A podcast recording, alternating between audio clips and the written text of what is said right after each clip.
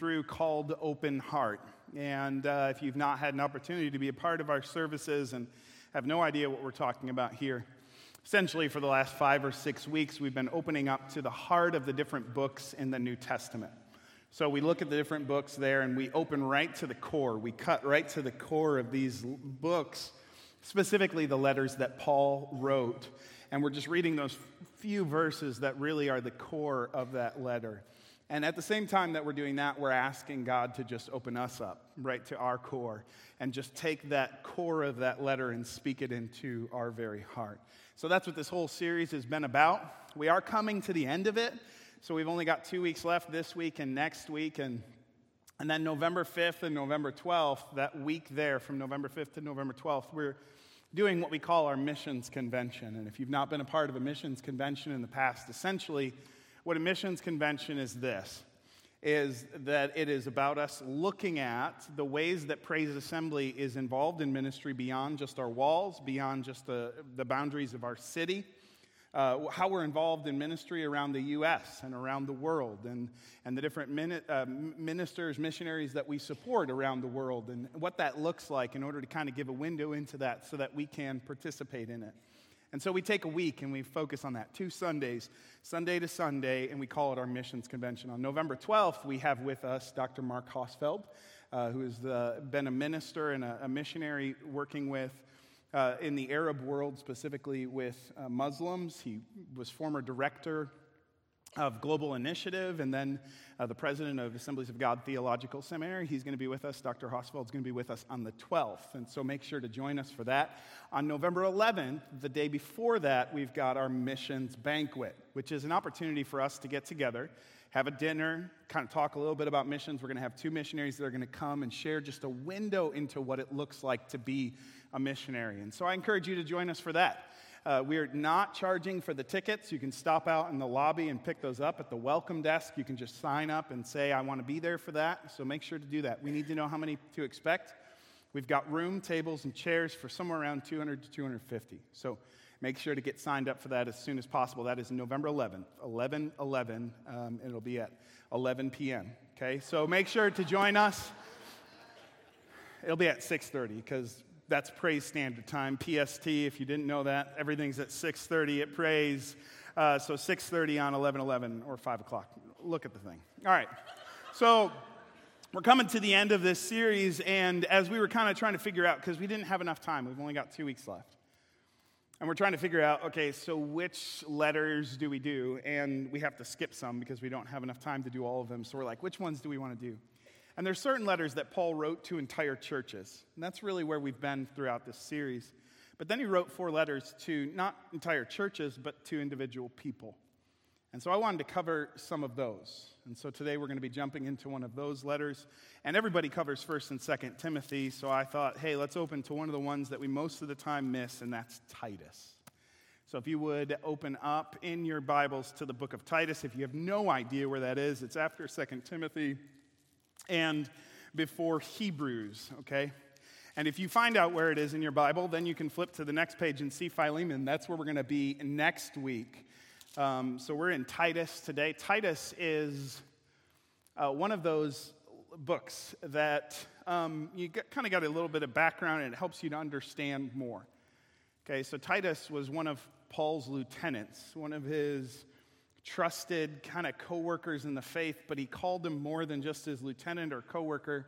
He's one of three guys that Paul personally refers to as a son or a child in the faith. He calls Titus uh, his my true child in the faith, which is high, high praise. So he's a younger guy that Paul thinks very highly of. And so um, uh, Titus is someone, though, that when he was traveling in ministry, um, one of the places that he went and he visited was Crete, which was an island in the Mediterranean.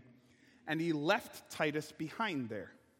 Okay, so he leaves him behind on this island in the middle of the Mediterranean, which it's the largest of the Greek islands. At some point, I want to go and visit Greece. Uh, it's one of those things that Elizabeth and I have always wanted to do. We want to visit Israel, want to visit Turkey, you know, the area that in the Bible we find a lot of the churches that Paul is writing to in Turkey, and then to Greece. In fact, we had planned on going to Greece in 2010, 2011. Clara was just born, and so we were ready to take a vacation and get as far away as possible. But we, so we set this all up. We rented, rented like a, an apartment and everything right off of Syntagma Square. We were so stoked about it.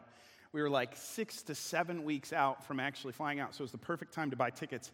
The day, no exaggeration, no, I was going that day to pay for the tickets uh, and buy them, and I saw in the news where the economy collapsed and then there was rioting. And one of the videos that I saw of them rioting was on the very street. I could see where our apartment was. And I'm like, they had burning cars outside. I'm like, let's buy a washer and dryer instead. So we did. Like, we have a really nice washer and dryer. And every time we do a load of laundry, we think, boy, I want to go to Greece someday. Um, so we want to go. And Crete is this island that's just south of Greece. It's a Greek island. It's the largest of the Greek islands, 120 miles long, 35 miles wide. And, and it's really beautiful. If you Google uh, Crete, you'll see pictures of white sandy beaches and seaside resorts and villas. And you'll think, boy, this is a tough assignment for Titus. This is like being a missionary called to Hawaii, right? You're like, well, tough assignment. Well, Paul leaves Titus behind in Crete because of the fact that he needed to put the churches in order there. So he leaves Titus behind, he heads off on a ship, and then he sends this letter back to Titus with very specific instructions. And so today we're going to open to Titus chapter 2, the heart of Titus. And as you're turning there, don't close your eyes, I'm going to pray. But just so you can find it, Titus chapter 2 is where we're going to be. Let's pray. Father, we just ask, I just ask Oh God, that even as we are opening our Bibles, that you would open us up. This is the most vital part. Because if you don't do this, Lord, then what we're about to try to do will be completely wasted. We might have a little tickling on the ear, but God, there is something so much more that needs to happen. And so we need you. We need your power. We need the power of Christ to rest on us. So, in the midst of our weakness, we ask that you would just glorify Christ. We ask this all in your name, Jesus. Amen. Titus chapter 2, we're going to start in verse 1. Here's what it says But as for you, teach what accords with sound doctrine. Older men are to be sober minded and dignified and self controlled and sound in faith, in love, and in steadfastness. So, he leaves Titus behind. He then sends this letter, and in it, he has instructions on how he's supposed to speak to different social groupings. And these social groupings are based on gender, they're based on age, they're based on socioeconomic scale and where they are. And so he starts by speaking specifically to older men. And he says to the older men, which the older men in that day and age would have been up to about age 60. Uh, yeah, 60 was about as old as they got before, you know, that was the expected. If you got to 60, you were doing good. So, old men in this room that are over 60, this does not apply to you. This is for only those who are coming up on 60, okay? So, just ignore me if you're over 60. There's got to be some benefit, right? So, um, anyways, here he's speaking to older men, and he says to them, Make sure you're sober minded, dignified, self controlled, sound in faith and love and in steadfastness. The, the gist of it is this Old men, watch your minds, and watch the way that you think Make sure that you're thinking in such a way that is dignified, and make sure that you're thinking in such a way that you are glorifying Christ. He says, Old men, older men, watch your minds. Then he continues on, verse 3, he says, Older women, likewise, are to be reverent in behavior, not slanderers or slave to much wine. They are to teach what is good. Now, there's a couple things that I notice about this. Number one, he puts up two possible sides that this could go on. Number one, he, he has a woman who essentially is drinking a lot, lush, right? Like she, she drinks a lot. And then on the other side of the scale, he, he puts in the same exact boat with someone who's drinking a lot, someone who's like maybe totally uh, uh, very like put together and make sure that she's not doing anything wrong, but she's got a problem with slandering or gossip. And he doesn't really separate them, like he puts them together. Either you're drinking a lot or you're gossiping. And, and I, there's a couple things that I think are just incredibly wise about the way that Paul does this. When he's talking to older women, he's probably somewhere up to the age of 50 to 55. That was the expected age, and if you did that, you were doing really very good at that time. And, and, and so he's speaking to these older women. And I love he's very wise in not referring to them as old women. Because nobody ever calls a woman old and survives. And so he doesn't say old women, he says older women. And in the spirit of that, let me just say for this I'm not talking to old women, but women who are not as young as they used to be. Watch your mouths. That's what he says. He says, he says to women who are not as young as they used to be, watch your mouths. Make sure that you're not drinking too much and make sure that you're not gossiping too much. And he just spells that out for women. He says, here's why. Because you need to be setting an example. He says, you need to be teaching what is good. Verse 4 And so train the young women to love their husbands and children, to be self controlled, pure, working at home, kind and submissive to their own husbands, that the word of God may not be reviled. So he moves on from older men and women who are not as young as they used to be, and he moves to young women. And here to young women, he says to them, Watch your hearts right? And he says, in, in, You need to find a way to find older women who have walked the path that you're walking and become like them, which for some young women is incredibly scary. One time I was preaching a wedding. And I won't say whose wedding it was because they're in this room right now. And I was preaching this wedding, and I'm a huge believer that when you make a vow, you keep it right? Like if you say, This is what I'm going to do, then you follow through with it. And I said to, at almost at every wedding I've ever done, I've said something to the effect of, Okay, I'm standing right in front of this couple, and you all are on the other side of this couple. So we're like surrounding them right now. And, and as they're making these dedications, as they're making these vows, you know what we need to do? We need to make sure that we're hearing the words that they're speaking so that in the future, if they don't live up to them, we talk to them about it. This is a part of, of being a part of a wedding. You didn't just come to watch, you came to participate. And we participate in this wedding. So the wedding's over, and the groom's grandma comes down. And she says, Pastor, I just want you to know that was the best wedding I've ever been a part of. I said, Well, thank you very much. She said, Yeah, yeah. You know, most young couples don't want you in their marriage, but you just let me right into theirs. and I was like, What have I done? I said, God bless you, I'm out. I didn't say anything. I just walked out the door and I just left them to it. And and, and I don't know how it's worked out. And, and that's, I mean, because I just let her in and she was going in.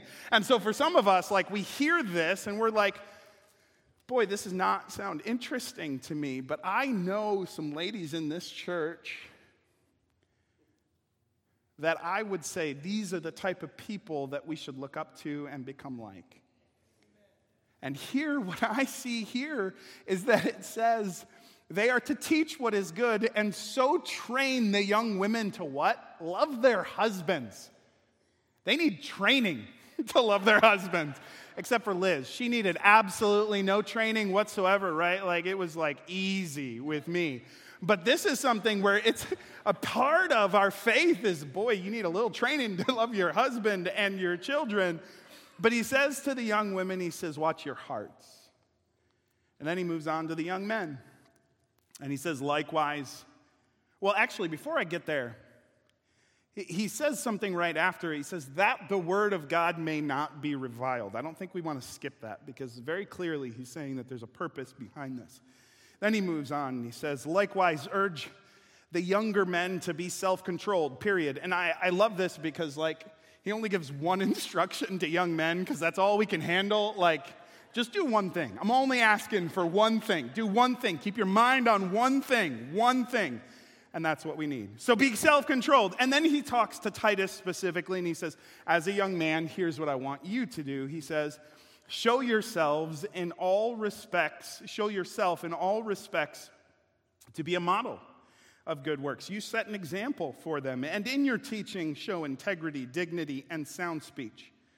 That cannot be condemned, so that an opponent may be put to shame, having nothing evil to say about us. So, speaking to the young men, he says, Watch your actions. And then he says, after that, he says again, comes back to the same idea, so that you will have opponents but may you live in such a way that you cannot be condemned. You put them to shame, and when they want to say something bad about you, they're not going to have anything to say. Verse 9. Then he moves to slaves or bond servants. And we're going to get more into this next week when we're in Philemon. But he says to the bond servants, bond servants are to be submissive to their own masters and everything they are to be well pleasing, not argumentative, not pilfering or stealing, but showing all good faith. Again, so that in everything they may adorn the doctrine of God our Savior. So, speaking to bondservants, he says, you, you need to make sure that you're well pleasing, that you're not stealing, that you're showing all good faith, that you're living up to the best possible expectation that you could ever live up to. And he says essentially, watch your pride. He says, watch your pride.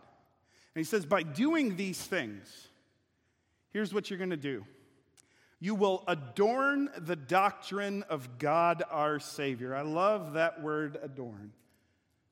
Because what it's talking about is that you display the doctrine. You make it, you make it appealing, but it's not like over the top. It's crazy to think that we're already We're already at the end of October, and I'm pretty sure that January was yesterday, which means that very soon, we were talking about this just today. My wife and I were like, we got to figure out what we're doing for the holidays. Because the holidays are here. We're already at Christmas. And I, I, actually, quick, this is not like a part of, I got time. Um, how many in year, like, love the fact that Christmas starts the day after Thanksgiving? How many of you are like, don't preach on Christmas till Christmas? All right. Good. That's very helpful. Thank you very much.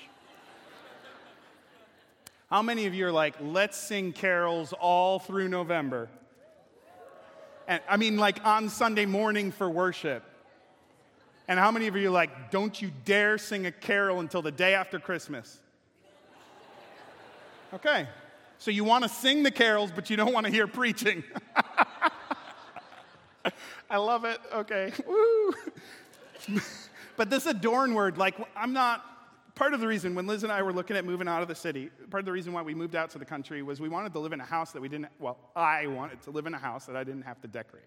Like, because when you're in, in the city, everybody expects you to like do up your house, and if you don't, then you're like the lame person who didn't do it. Anyways, but out in the country, like I'm nestled back in the woods, and I'm like, you can't see it from the road. If you're coming to my house, you're trying to be at my house, and that's a great thing for me because then I don't have to decorate my house. And, and so I love that. I've never decorated a house in my life. And when I see houses that are decorated, just so you know what kind of my expectations for a well decorated Christmas house is this I like very clean lines. I don't want lots of droopiness. I think droopiness is terrible for Christmas. Christmas has no droopiness in it, straight lines. And personally, I like white lights. Not a bunch of red and green and orange and yellow. Just give me white lights in a straight line, and I am happy. And, and, and if you have additional lawn ornaments, I'm good with lawn ornaments as long as they are, they are well done. Like anything that blows up and moves around, that's not Christmas. I don't know what that is, but it's not Christmas. Okay, so, so I'm going somewhere, I'm sure of it. Like, here's what I'm saying it's the same with my Christmas tree. I think Christmas tree decorations should draw attention to the tree, not to themselves. Can I get an amen? No? Okay. I think the Christmas tree decorations should be when you walk in the room, first thing in the morning, and the lights are on, you walk in, you go, that is a beautiful tree. Not so many decorations, mess that you're like walking, you're like, those, I, I think there's a tree underneath there somewhere. I want it to bring out the natural beauty of the tree, okay? I'm serious about this. This is important stuff. Well, the word adorn is that. It's not gaudiness. It's not like, hey, bling. It's like, wow, look at the beauty inherent within this, and we're just showing it. Okay, so the word is actually a jeweler's word, and it's the word that when you've got a bunch of gems and you want to show them off, you don't like flash them up, but you display them beautifully because they have enough inherent beauty that if you see the gem, you'll know it's beautiful. What Paul is saying here is that the gospel of Jesus Christ is a beautiful thing, and that our responsibility is not to gaudy it up, but instead to show the beauty there with our lives. We adorn the gospel the doctrine of our God and Savior with these things.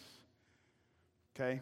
So he says, adorn this. And he says, then to older men, adorn the doctrine of our God with sound faith and love and steadfastness. And old women, adorn the doctrine of our God with reverence and sound teaching. And young women, with, with love for your family and for your children and for young men, with self control. And he says to bondservants, with, with humility. He says, adorn the doctrine of our God with these things. And here's why. And now we get to the heart of Titus. Here's why you do these things. He says in chapter 2, verse 11 For the grace of God has appeared, bringing salvation for all people. Salvation has come. He says that the grace of God has appeared, that the grace of God has broken over the horizon, and the light of salvation has pierced the darkness. Just yesterday, I was reading Malachi 4 2. But for you who fear the Lord, it says, and I was reading this in my personal devotions, and after I read this verse, it was, it was something that like I wanted to do what it said. It says, But for you who fear the Lord, the Sun, S U N, of righteousness will rise with healing in its wings, and you will go leaping like calves from the stall. And I was like, Yeah, I'm feeling it. That's awesome. Because here's what this says the grace of God has appeared, and it brought with it for us salvation for all people who believe. The who believe is super important on this, but the salvation is available for all. He says, as a result of that, adorn this good news with good action. He says, the penalties of sin have been broken. And now you have salvation. So adorn that good news with good action. He continues on. For the grace of God has appeared, bringing salvation for all people. Verse 12, training us to renounce ungodliness and worldly passions and to live self controlled, upright, and godly lives in the present age. I love this. This is such a beautiful description of what grace does. Because I think we often think of the grace of God as breaking the penalties of sin, but we don't think of it as breaking the power of sin. Because what this says is that the grace of God no, no, not only has appeared bringing salvation, but what else does it do? It trains us. God's grace doesn't just save us, it trains us. It brings us along and it makes us more and more like Christ. And he says, as, as you are living, he says, renouncing ungodliness, worldly passions, and living self controlled. He says, upright and godly lives in the present age. And that present age is hugely important because of what comes next. Verse 13 waiting for our blessed hope, the appearing of the glory of our great God and Savior, Jesus Christ. So he says essentially, that we live in between the two appearings of Jesus Christ. We live after his first appearing, which is an appearing in grace. And we live before his second appearing, which is an appearance in glory. He says, We live in the present age, in the time between the appearings. And as we live in that time, we are trained by the Holy Spirit and by the grace of God in order to renounce ungodliness and worldly passions, to live self controlled, upright, and godly lives in the present age. Godly lives speaks about our standing before God, upright speaks about our standing before other people. He says, This is what the grace of God does for us. It purifies us, it, it walks us through this. And in verse 14, it actually continues and says, who gave himself for us to redeem us from all lawlessness and to purify for himself a people for his own possession who are zealous for good works. What a beautiful turn of phrase. Let me read that portion of it again. Who gave himself for us to redeem us from all unlawlessness and to purify for himself a people for his own possession. Purifying a people for his own possession. I read that and I think, what does it mean to be purified for his possession? Well, we go all the way back to verse 1 down to verse 10, and we read about what it looks like. You know what's really interesting to me? The Bible has more to say about how we should act in our home than how we should act in our church. Ephesians 5, Colossians 3, 1 Peter 3, 1 Timothy 5, Titus 2, 2 Thessalonians 3. Why? Because God is more concerned with how we act in our home than how we act in our church. And God's grace not only redeems us, it redeems our relationships. So he writes this to whom? Well, to mothers and fathers and grandmothers and grandfathers. He is concerned about our relationship. And this whole passage of Scripture is what's called the household items. And you find it all through the New Testament. Because God's concerned with how we live in our homes. But there's another purpose to it. See, I've read four times in here, at least four times in here where Paul says to Titus that the reason why we do these things, number one, is so that we may not be reviled in verse 5.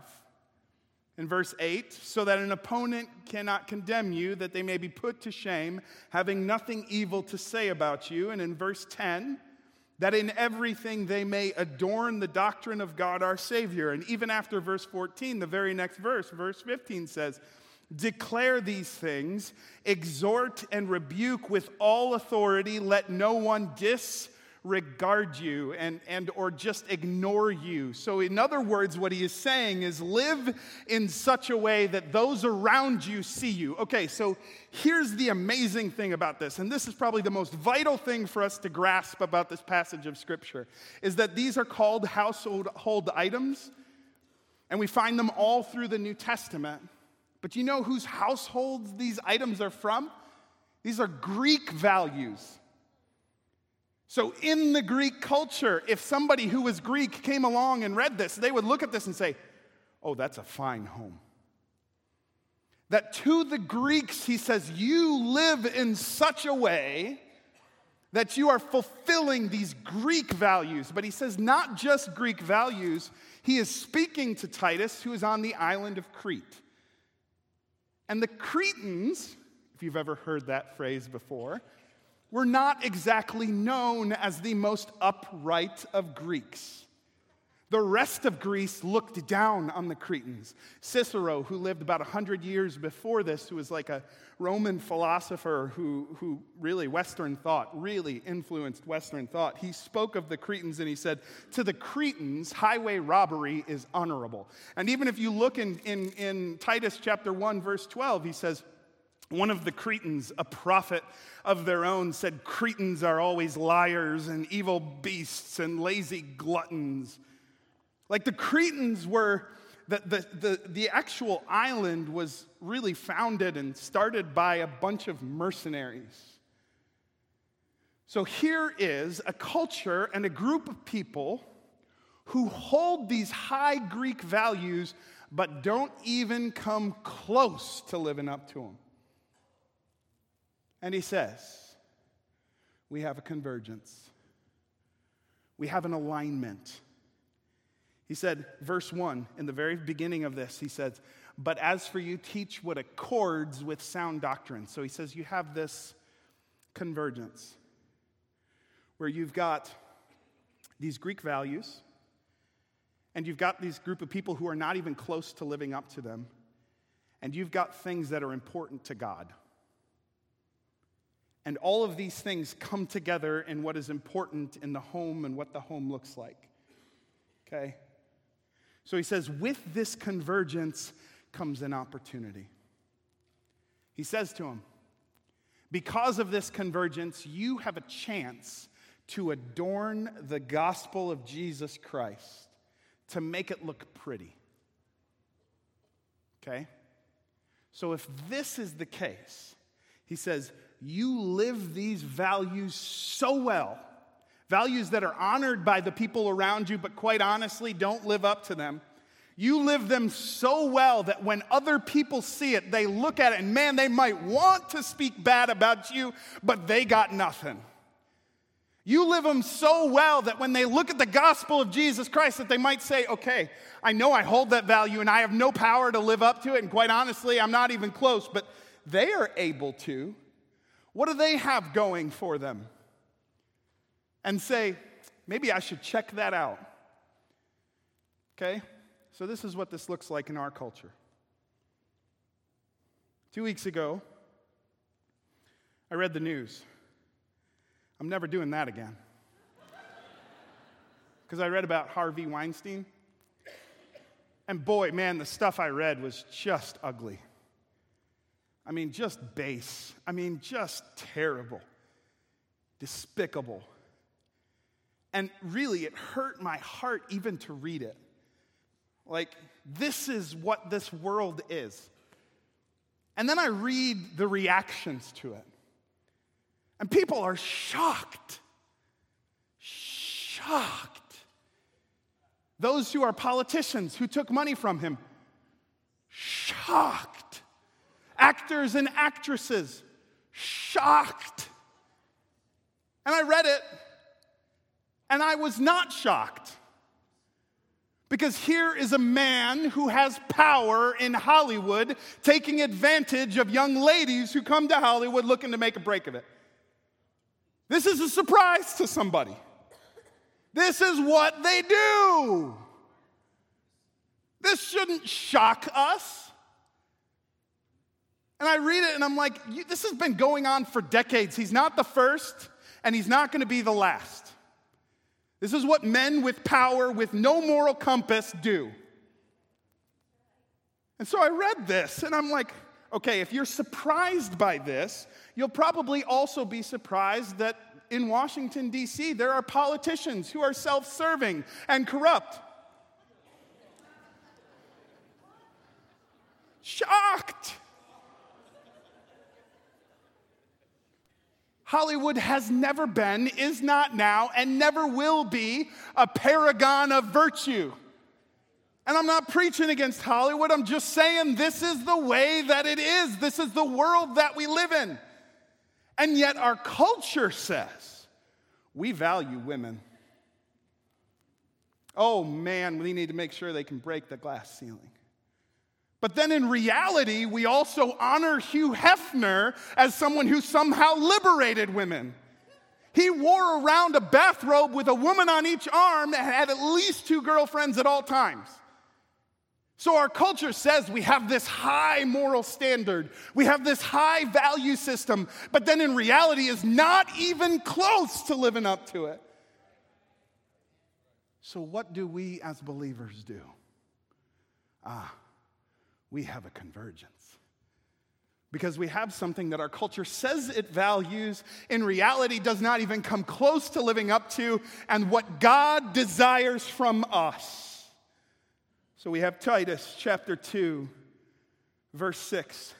Likewise, urge the younger men to be self controlled Show yourselves in all respects to be models of good work, and in your teaching, show integrity and dignity. Older men, be dignif- dignified and self controlled in faith and in love and in steadfastness.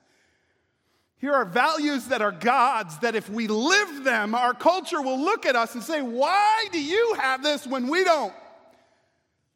So we live this so well that it puts them to shame. Which means, men, as I read this, I see nowhere in here that it says it is the woman's responsibility to make sure that your mind stays in the right place. Nowhere. I see you be self controlled. They're struggling just to love you. They need to be trained to love you. You work on being self controlled and you let them work on loving you, okay? And yet, for years in the church, we've somehow taught that it's the woman's responsibility to remove me of the temptation. Uh uh-uh. uh It is my responsibility to be self controlled and keep my eyes where my eyes should be and my mind where my mind should be.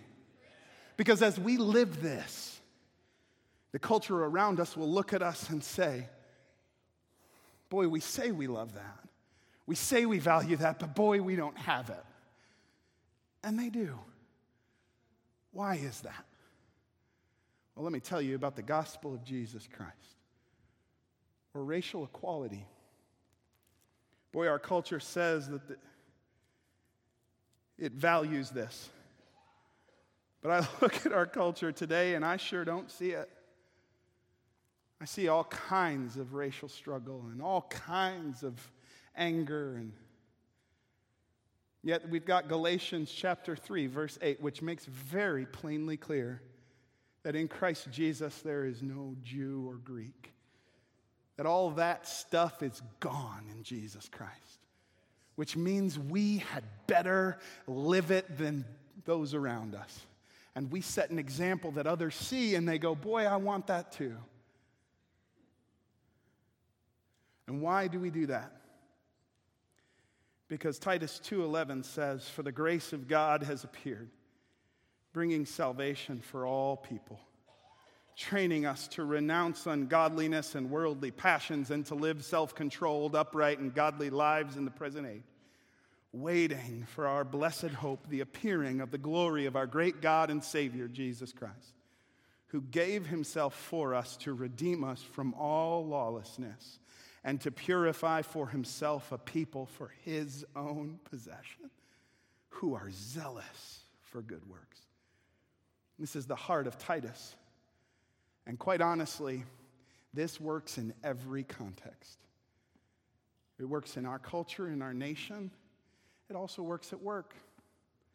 What are the values that your work espouses that line up with good, solid doctrine? And don't fault and attack the things that don't line up. Instead, live the things that do so well that it puts everybody else to shame. Find those things that line up and you live them so well that people say, What in the world? You see, God is interested in redeeming our relationships. And quite honestly, he's more interested in what happens in our homes, that happens in our church.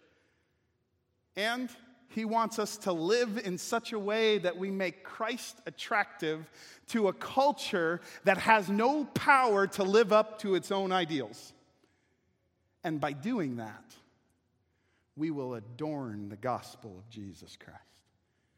We won't be gaudy, we won't be flashy, we'll make it look good which is what's important. Father, right now, I just pray that we would all hear this message. And Father, I think too many times we offload responsibility on others. We offload the responsibility that belongs to us. Paul talked to every single group he could have talked to here. He specifically gave instruction to each of them. It all comes down to self control. Heard that word a bunch of times. It all comes down to self control. And Lord, right now, I just pray that you would help us all individually to carry that responsibility. God, it's not someone else's responsibility to make sure that my mind is set on things above, it is my responsibility. And Father, it is not someone else's responsibility to lay out for me the ideals that I should live up to. I should find those ideals and, and, and those things that align with good, solid teaching and go, God, I should live them better than everybody else around me and thereby put them to shame. So, God, I pray that we would hear this message. And God, I pray that this would be solemn, that we would hear this deeply in our heart.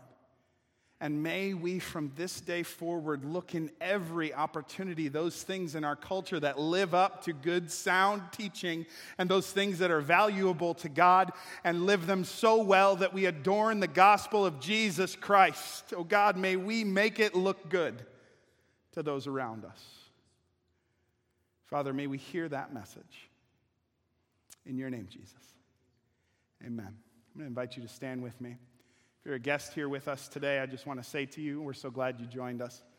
We would love for you on your way out to hang a left and swing down to our guest reception where we've got some fresh, warm cookies waiting for you. And today we're not ending with music. Instead, I pray and I hope that we hear this message and lock it deep in our hearts. That it is our responsibility and no one else's. So I want to end with a blessing over you. I just, in the name of Jesus Christ, ask that God would bless you. And that in every opportunity, the Holy Spirit would lead you to recognize those areas in your culture, in your world, in your school, and at home or at work where good, solid teaching from Scripture aligns with the culture around you.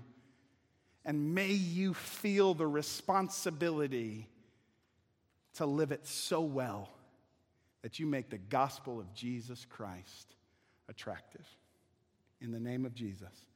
As you go, I encourage you to hug at least two or three people. Go in the blessing and encouragement of the Lord this week and live this out, okay? May you live this out this week. Thank you so much for joining us today. If you're a guest, again, if you would stop in the guest reception today and pick up some fresh and warm cookies. God bless you.